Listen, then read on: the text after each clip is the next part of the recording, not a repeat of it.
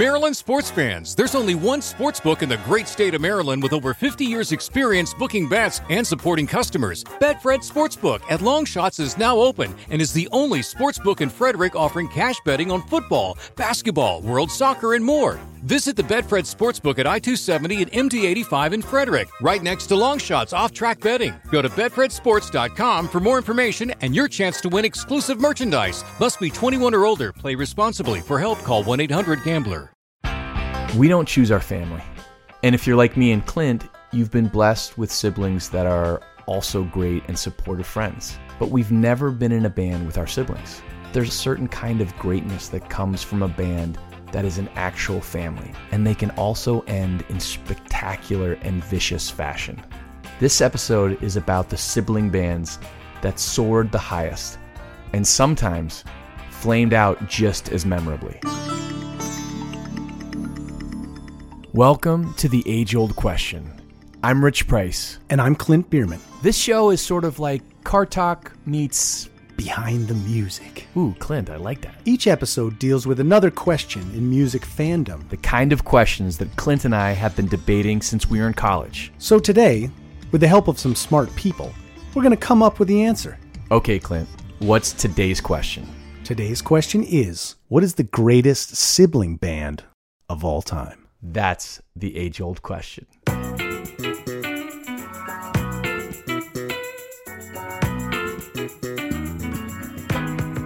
We've talked on the show before, Clint, about how hard it can be to be in a band. The touring, the pressures of writing the next hit, financial entanglements, the egos. Today's episode's not intentionally focused on the crashing and burning of sibling bands, but there's been so many that that's definitely a, a sub theme of today. but there's something magic about when siblings make music together. It can be totally magic and can only be achieved by that blood connection. Mm-hmm. Yeah. Start us off with a sibling band. The first one I'm going to talk about is a little band from Jacksonville, Florida, the Allman Brothers.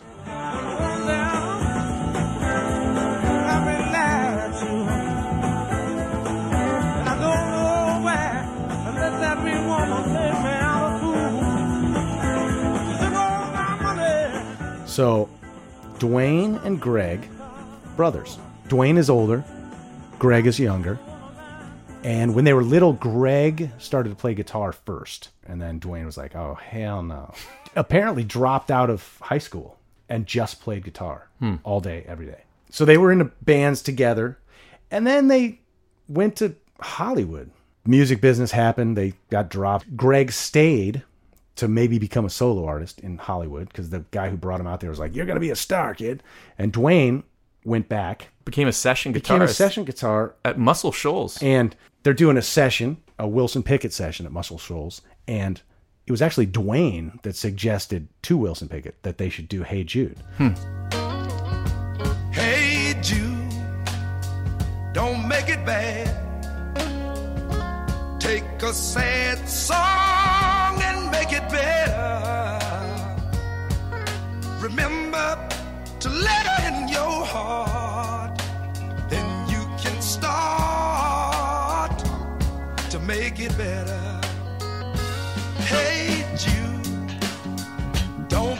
So they crush it. It actually charts pretty high. Like, that was Duane's like first, you know, national success. A couple years go by. Duane starts this band, and he's got Dickey Betts, Berry Oakley, Butch Trucks, and Jaimoe, and they're looking for another singer. So Duane's like, "We got to get my brother." I was the last one to get in the band that became the Allman Brothers. This is Gregg speaking. I don't know what my brother told those people before I got there, you know. Like, wait, wait till he gets here, man. He'll write us some hits. Comes back from California to join the band. I had 22 songs when I arrived, and uh, came the day of me on the hot seat with a guitar. They said, uh, "Let's let's see what you got," and uh, I play him one. And, what else you got, man? And I'd play him another one, and okay, what else you got? And I put dreams on them. Man, if ever in my life I belonged, it was then. I played it for them everybody got up, got on the instruments. Man, I was part of that band. And that is such a good feeling. Just one more morning.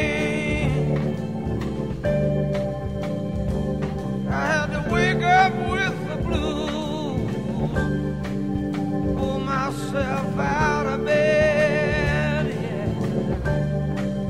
Put on my walking shoes. They got signed, went in the studio, made two records, didn't really do anything. I mean, they're a jam band, straight up. And it's hard for them to capture their thing in the studio. Right. So in 1971, Gregg's idea, they played at the Fillmore East and recorded a three night run for Live at the Fillmore. And it has gone on to become one of the greatest live albums, if not the greatest live album of all time. Wake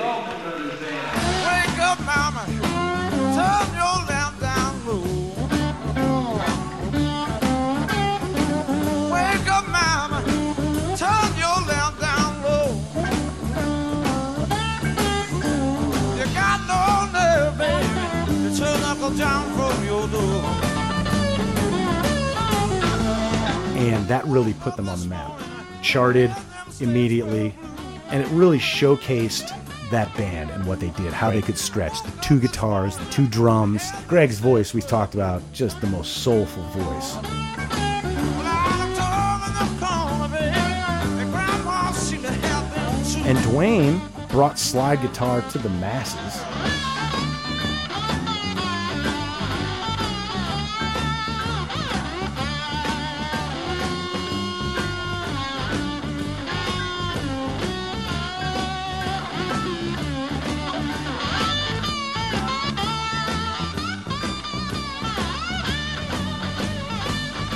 He was an incredible guitar player. And Dickey Betts was an incredible guitar player. And that's the thing is, if you're a casual fan, you might know that guitar is an important part of the Allman Brothers, but you might not know that they sort of pioneered this idea of like harmony guitar lines Yeah, from guitarmony. two, guitarmony from two guitarists, and it was Dickey Betts and Duane Allman. Right. So in in memory of Elizabeth Reed.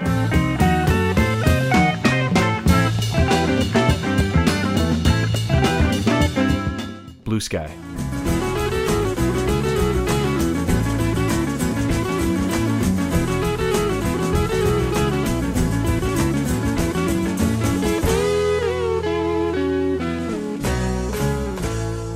Jessica.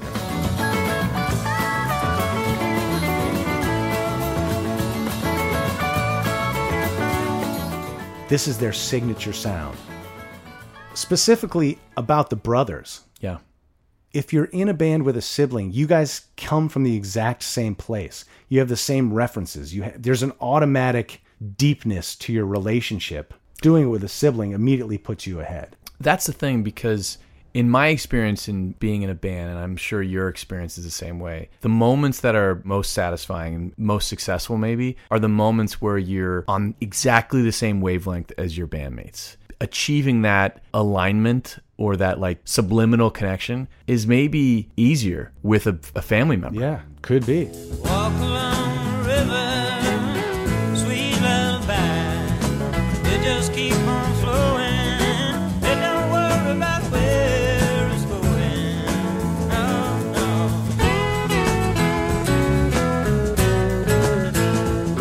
no. So what happened was, in 1971, Duane Allman was killed in a motorcycle accident.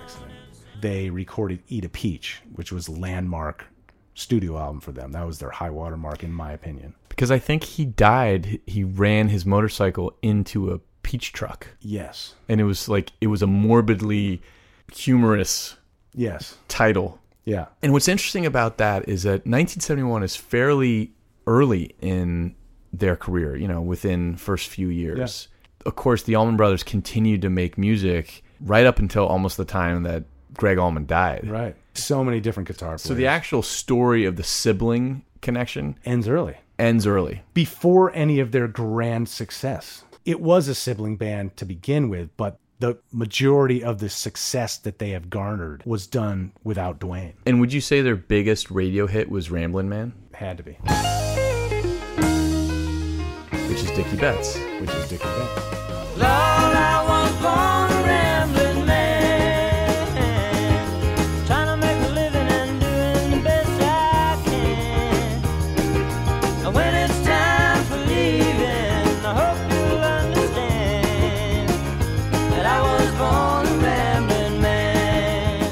man. Betts. But Midnight Rider is Gregg Allman. Yeah. By the way, if you're a guitar player, if you want to tune your guitar and you don't have any way else to do it, Midnight Rider's in D, and it drones on that D. It's a really good way to tune your guitar. That's extra.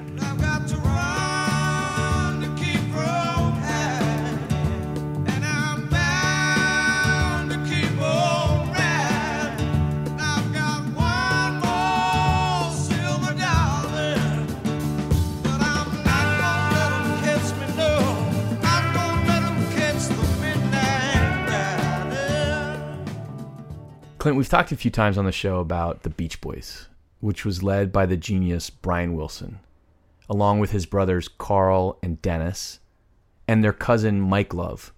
The Wilson brothers' domineering father, Murray, heard them playing in the garage, and he became their manager and helped them take this self contained family garage band and become one of the biggest names in rock.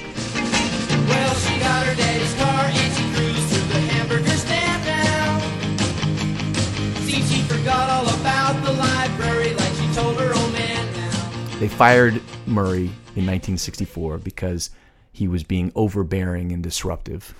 Brian became estranged from the band as his mental illness grew. Dennis drowned in 1983. Carl died of cancer in 1998. Mike Love, their cousin, is still out there leading the band that tours as the Beach Boys. Aruba,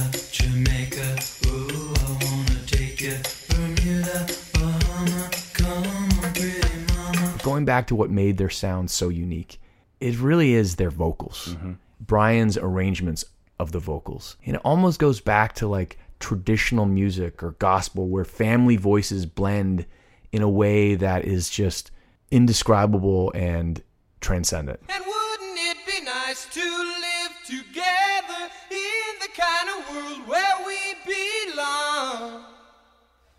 You know it's gonna make it that much better when we can say goodnight and stay together. Wouldn't it be nice if we could wake up in the morning when the day is new? They're unbelievable arrangements of vocal harmony. But back when they were recording those songs, there was no auto tune. They all sang it together around one microphone.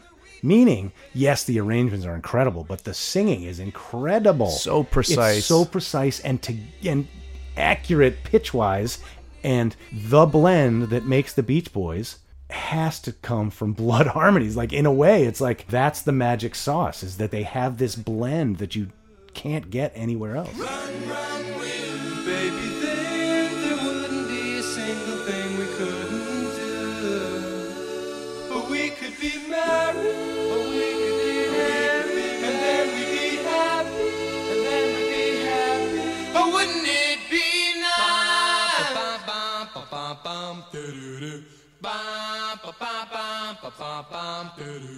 And you know, the, the Beatles would sing around one mic, Crosby, Stills, and Nash would. Yep. But people listening to this show who may not be making music themselves, it's just not how it's done anymore. Yeah. You're right. The genius of that is as much the performance as the arrangement. Yes. They released a a cappella version of Pet Sounds. And it is ridiculous. Flaw- Spectacular. flawless. Flawless.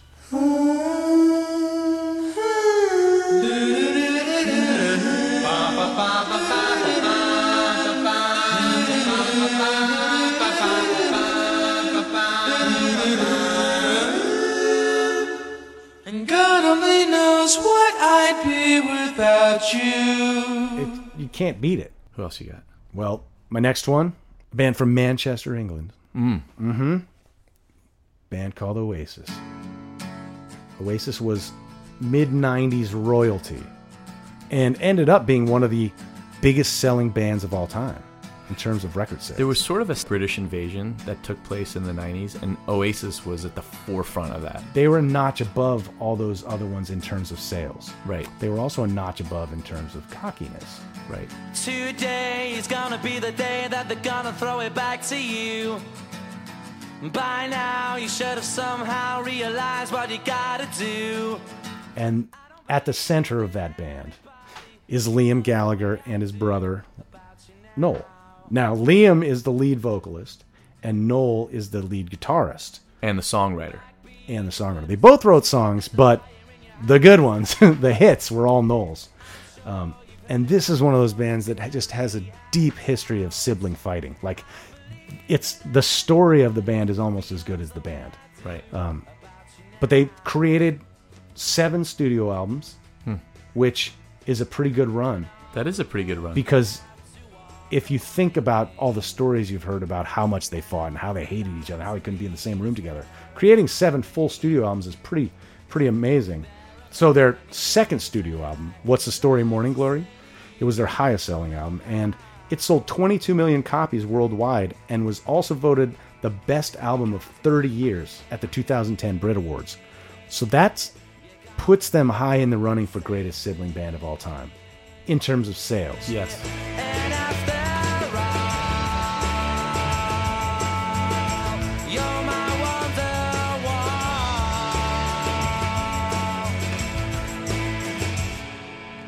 They're very much derivative, in my opinion. I could never get past that. Yeah.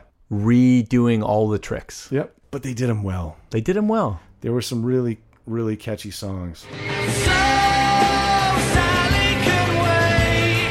She knows it's too late as we're walking on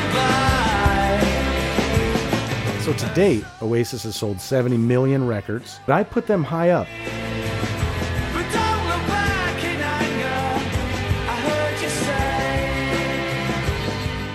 How the band ended is interesting. So Liam contracted laryngitis, and so they canceled the gig. And Noel made a statement saying the gig was canceled due to Liam having a hangover. And so Liam sued Noel and demanded an apology, stating, quote, The truth is I had laryngitis, which Noel was made fully aware of that morning, diagnosed by a doctor. Like you just hear him. "Oh, yeah." So Noel issued an apology and the lawsuit was dropped. He claimed he had laryngitis, but whatever, you know. But the, as they kept going, the band started canceling events and put out a statement the band does not exist anymore. And two hours after that statement came out, a statement from Noel appeared on the band's website said, It is with some sadness and great relief I quit Oasis tonight. People will write and say what they like, but I simply could not go on working with Liam a day longer. It kind of all started to unravel, if I'm being honest, when he started his clothing label. This is Noel talking about his brother Liam. He demanded that in the Oasis tour program that he be allowed to advertise it, which I was I was against because I didn't fit, I, I, didn't- I didn't think that it was right for him to be flogging his gear to our fans, and there was a massive row about that. And in the end, I said, "All right, well, if you, you know, if you if you want to advertise in the program, how much?" And he couldn't get his head around that. And I was like, "Well, if you know, Electrolux kettles want to advertise kettles in the tour program, they pay us money, right? So how much are you going to pay me? And he hit the roof. And for whatever reason, he went to his own dressing room and he came back with a guitar and started wielding it like an axe. And I'm not kidding. It's a real unnecessary, violent act. And he's swinging this guitar around and he kind of, you know, he nearly took my face off with it, you know. At that point, the tour manager came in and just went, five minutes. and it, kind of, it slowly went downhill from there.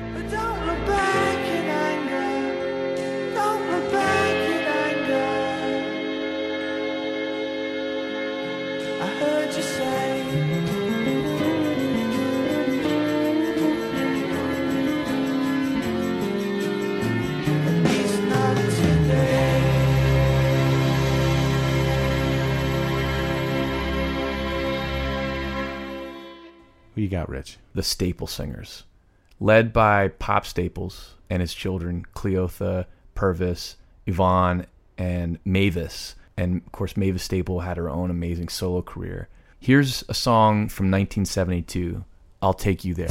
Somebody,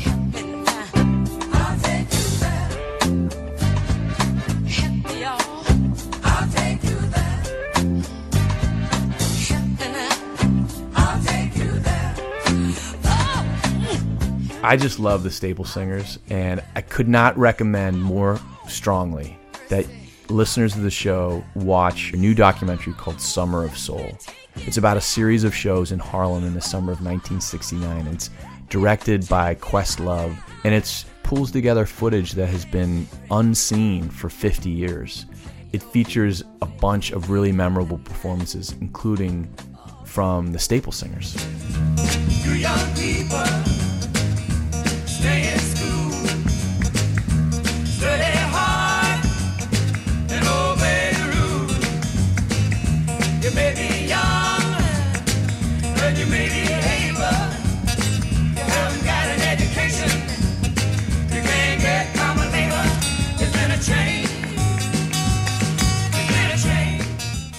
Seen it yet? Uh-uh.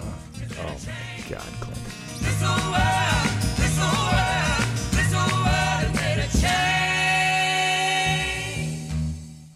Well, we have to talk about Jackson 5. Oh my goodness. If we're talking about the magic of sibling bands, Jackie, Tito, Jermaine, Marlon, and Michael became just an absolute pop sensation, starting with their first album in 1967.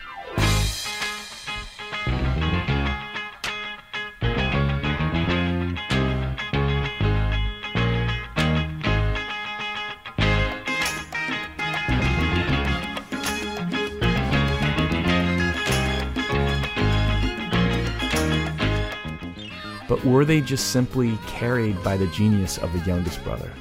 No. No way, man. That band was incredible. When I had you to myself, I didn't want you around. Those pretty faces always make you stand out in a crowd. Because it wasn't just about the singing, it was about the choreography and the instruments and the. Oh man, that was. I don't think there's a better sibling band because that's a true sibling band. Right. No one not a sibling was in the band. Right. That it's different when you're talking about the Allman Brothers. There's six other guys. that- Right. or you know Oasis. There's two other guys. But here's five Here's brothers. Five brothers. That's incredible. And the the king of pop is the youngest one. Right. And they knew it then. They had to know it.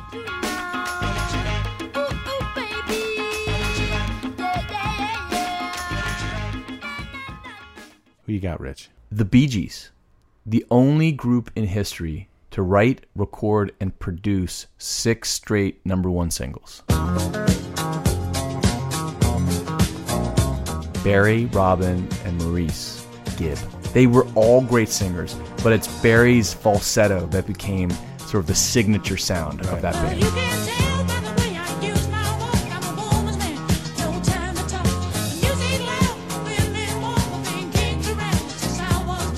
That they stumbled upon, right? I feel like he was doing it as like a joke or something. And they're like, wait, that sounds really good. You're onto something. You're onto something. They're one of the best selling music artists of all time. Apparently, more than 220 million copies sold. They had nine number one hits on the Billboard Hot 100, and they're the third most successful band in Billboard charts history behind the Beatles and the Supremes, interestingly. Whoa.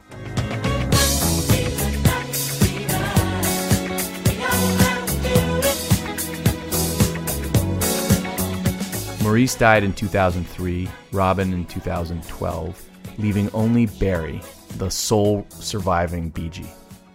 Clint, what about the Everly Brothers? Ooh. Phil and brother Don were a duo that had a huge influence on artists that you and I love. Yeah. Simon Garfunkel, The Beatles. the Beatles. The Everly Brothers may be most famous for songs like Bye Bye Love from 1957. Bye bye love.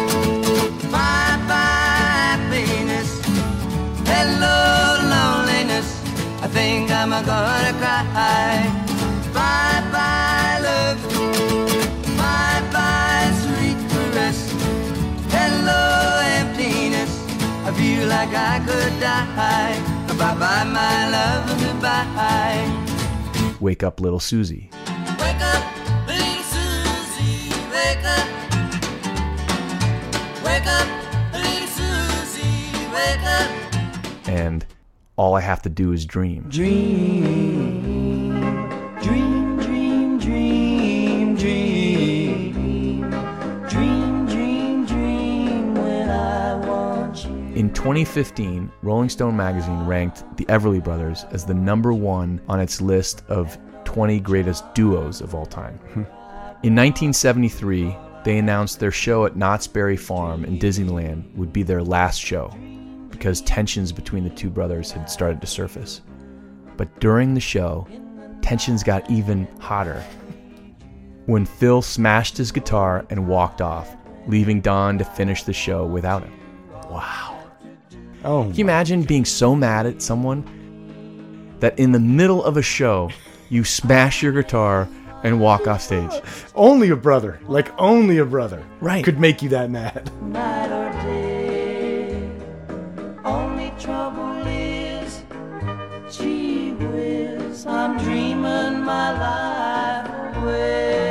But the Everly Brothers have to be in the conversation primarily because of their influence on the bands that we love. Absolutely. I think we should call Jeff. Listeners of the show will know that we frequently have our special guest, Jeff Symonds, join us. He really elevates every conversation. Let's call Jeff. Yes. Hello. Jeff, thank you so much for joining us again on the age old question. This week we're talking about the greatest sibling bands. Oh man, that's a good question. And as an only child, a mystery to me. Right. Like I, uh, I don't have any brothers and sisters, so the idea of, of having one to make a band with sounds pretty fantastic. But they, uh, they frequently do not go very well. Well, so we're talking about, you know, blood harmony. There's something really compelling about the way vocals blend when it's within a family, unspoken telepathy amongst family members. especially because rock and roll is a art form that draws people who are working through stuff. So I feel like you're navigating a tough family script together, and music is your outlet, and then you find a way to communicate through that when there are other things that are too painful to communicate. I would imagine that that would be just like a profound connection. That's a really good point. What are some highlights for you in terms of sibling bands? Um, well, I would say that the first three years of the Allman Brothers Band.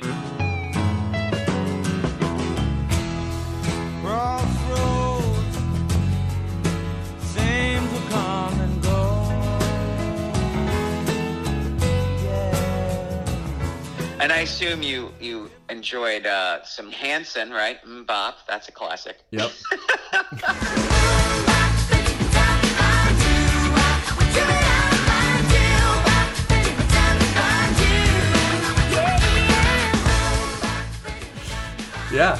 an- Another one, a sneaky one under the radar is Dire Straits, where you have David Knopfler on rhythm guitar for the first three records until Mark fires him for the making movies sessions. David just could not stand Mark having the entire creative control of the thing. You get a shiver in the dark, it's raining in the park. Meantime, And then, of course, the band gets better and enormous after David Knopfler leaves, you know? So. So he's not on Brothers in Arms. No, he's not on Making Movies, Love Over Gold, the Alchemy live record, or Brothers in Arms. He's just on the first two records. Huh. And the song Hand in Hand on Making Movies feels to me like Mark's goodbye song to his brother. If I've been hard on you, trying to understand, I never wanted no one else, you know? If I've been hard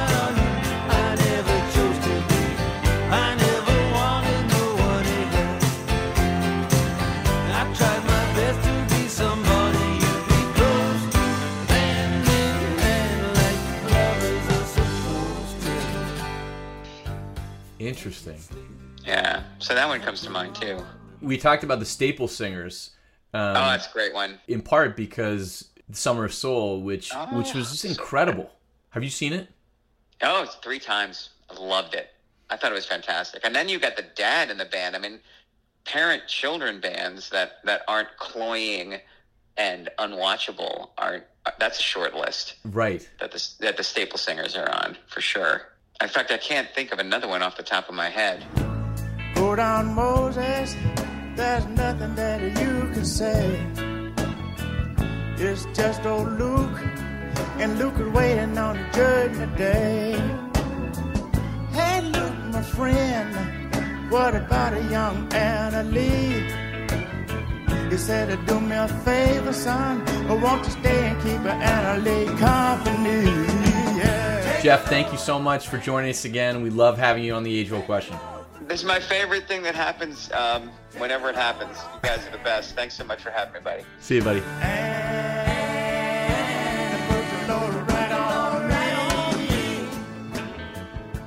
All right, Rich. My last. I'm going to say this is my choice. At least now I'm going to say it. Okay. The Black Crowes. Second sibling band with ties to Georgia. Yeah.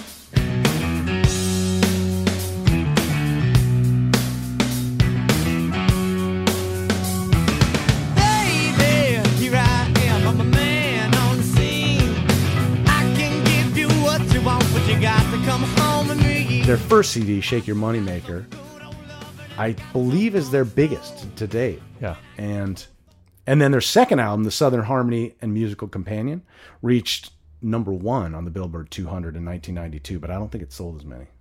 I do Um, I do love that record. I do love that record.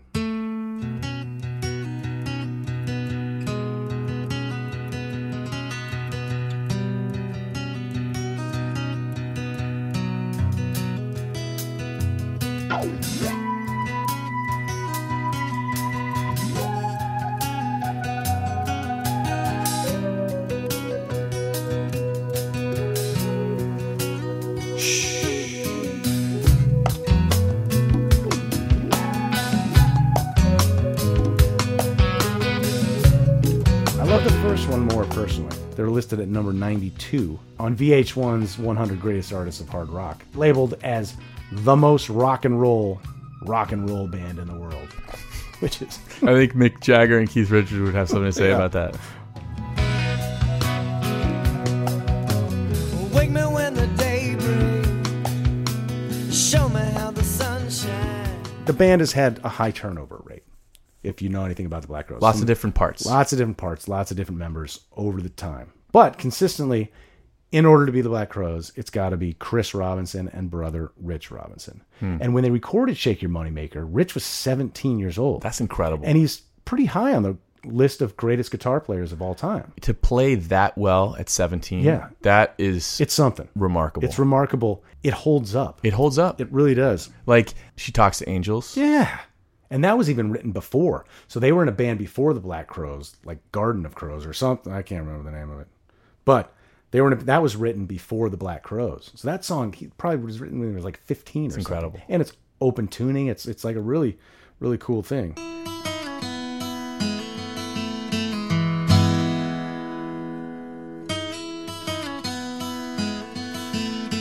So those guys did a lot of great work. Nine studio albums is no joke, and they're still touring now. In fact, it's the 30th anniversary of Shake Your Moneymaker, and they're Hmm. out on tour currently, I believe. Remedy is one of my favorites. If I come out like a dream, dream, Love that song. will you let me show you what I mean? He's got such a soulful voice.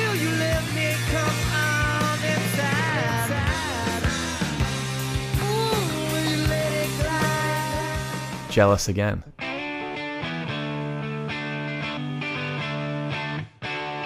Great band. I lost track of the Black Crowes. I'm not going to lie to you. Yeah. I didn't. After Amorica, Yeah, after Morica, I never got another record. but we had a chance to work with Rich Robinson. We did. We should talk a little bit about that experience. Yep. He, Rich and I wrote a song. You were signed to. So I was signed to RCA, and they were looking for a producer for me. And I think Rich Robinson, the Black Crowes had broken up for the first time. I was going to say 2002, maybe? Yep. 2002. Yeah, you're right. It is 2002. Chris Robinson and Kate Hudson had just gotten married. Yep. For whatever reason, Rich Robinson and Kate Hudson did not get along. So the band was done. Yeah. And Rich Robinson had his managers reach out to record labels and was like, I want to produce. So someone from RCA called me and said, Hey, Rich Robinson's looking for an artist to produce. He likes your music. Why don't you guys have lunch? So we met at a sushi place in Tribeca. And I remember liking our conversation. And he's like, let's get in the studio. Let's, let's record a couple songs. So the first thing I did was said, Clint, how about Yes. How about you come down to New York? Yes. yep. It's somewhere down in Soho. Yep. It was in Soho. And it was a strange experience. It was. I remember what I remember is that he took the bridge section section of that song and made it six eight For some Or- reason. or, Which totally totally changed the whole thing.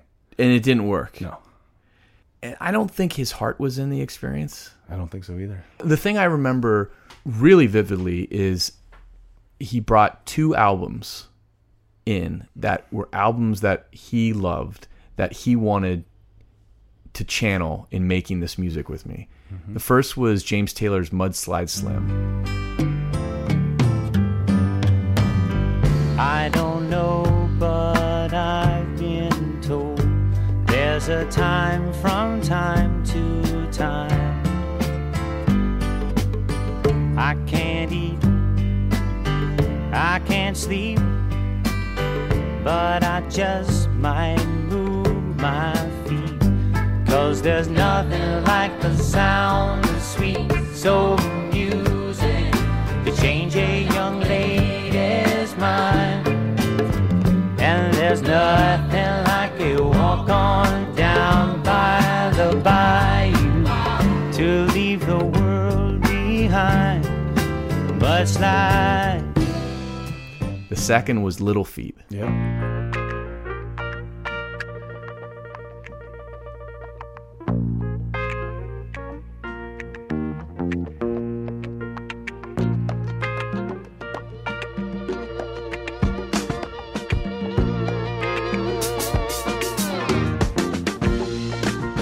1966, I found my love.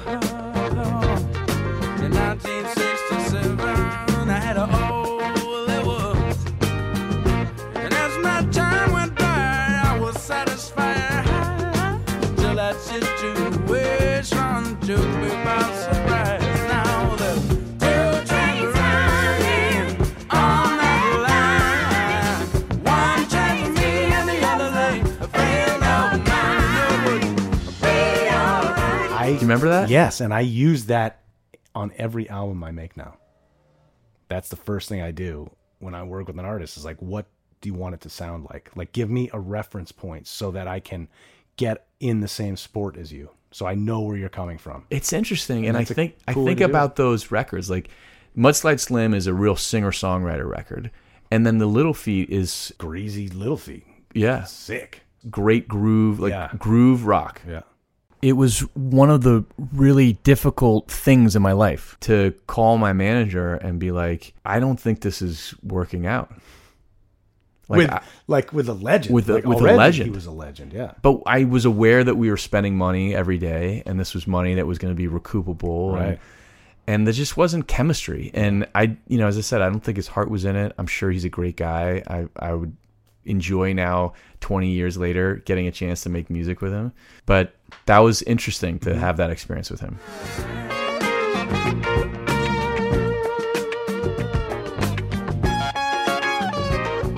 Before we go, Clint, we have to have some honorable mentions. Oh heck yeah! How about an Australian hard rock band featuring brothers Malcolm and Angus Young? Oh my lord! ACDC. Yes.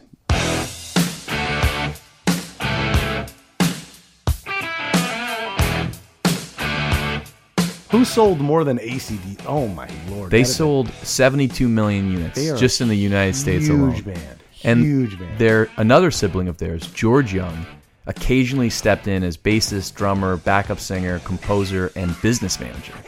Oh. So there was actually three siblings. Wow, involved I in that didn't. band. I didn't realize that. How about another Australian band? INXS. Did you know that it was primarily a sibling band? No. The Farriss brothers, Andrew on keys, John on drums, and Tim on lead guitar, of course, joined by lead singer their friend Michael Hutchence. What? The Farriss brothers formed this band in 1977. They were massive in the 80s with songs like Need You Tonight, So slide here and give me a moment. Your moves are so raw. I've got to let you know. Devil Inside.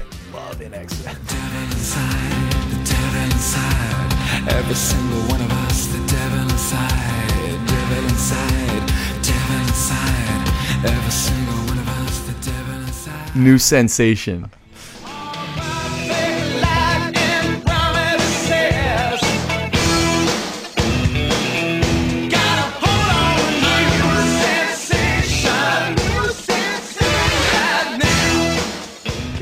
Suicide Blonde.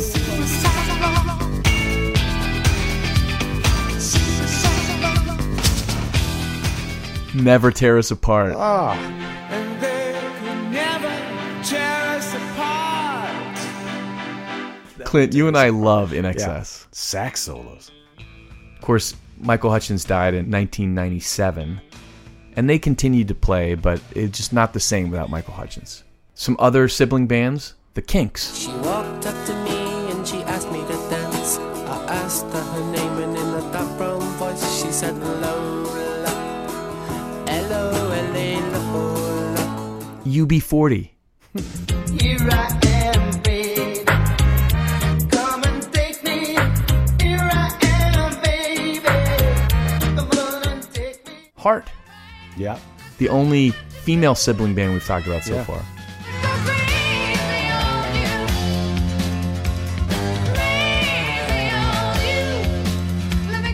The Carpenters. Yep. Why do birds suddenly appear every time? Creedence. There were two Fogertys in that band. I didn't know that.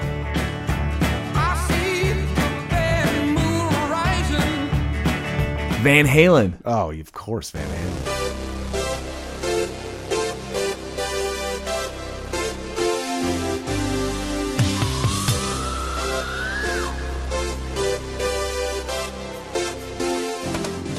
But there are some modern sibling bands Yeah. that you and I both love. Yeah. My current obsession, literally, it's a, an obsession. I listen to it several times a day. Is it the Jonas Brothers? It's not the Jonas Oh, Brothers, okay, but my bandmate Brian turned me on to the, the Brothers Landreth. This song, Vulture Choir, is literally my current obsession.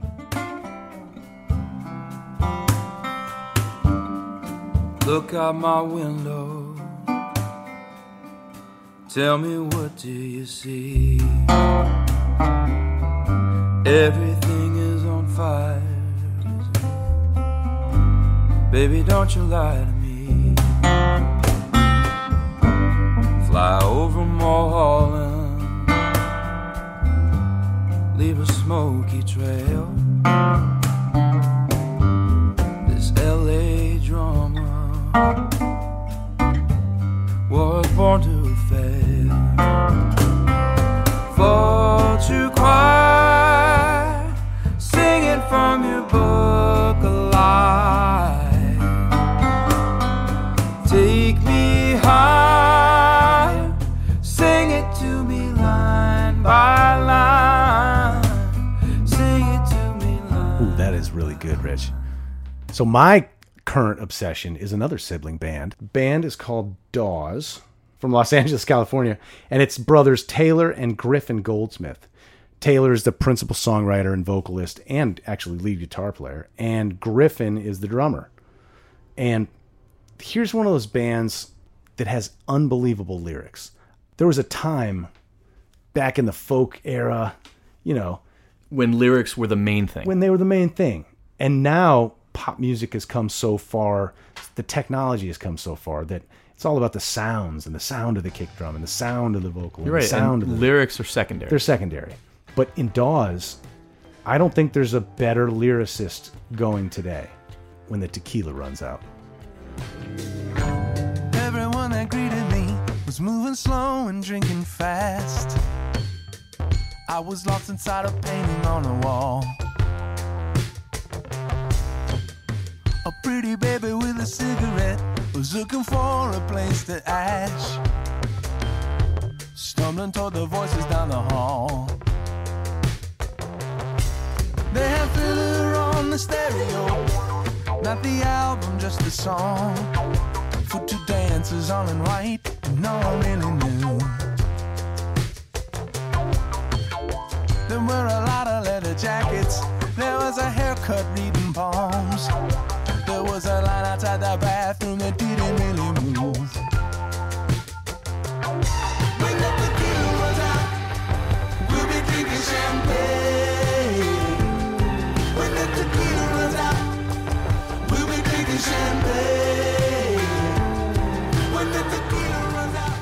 I love that song.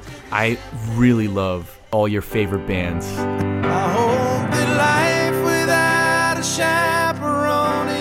What you thought it'd be. I hope your brother's El Camino runs forever. I hope the world sees the same person that you've always been to me. And may all your favorite bands stay together. That's what an analogy. Like it's like it's such it's a the nicest thing that you can wish Right. someone. Yeah. I hope your favorite bands stay together. God, it's perfect. All right, I'm going to put you on the spot. Okay. What is the greatest sibling band of all time? I'm gonna say the Black Crowes. I'm going to go with the Beach Boys. I like the Jackson Five though. It's hard to beat the Jackson 5. It's hard to beat them, except there's that whole Michael thing. Right. All right. Well, Rich, Yes. did we answer the question? I think we checked the boxes. Okay. I think we dotted the I's. Okay. We crossed the T's. We crossed the Rubicon. All right. We hope you had a great time, as much fun as us, and we hope you'll join us next time when we answer another age old question.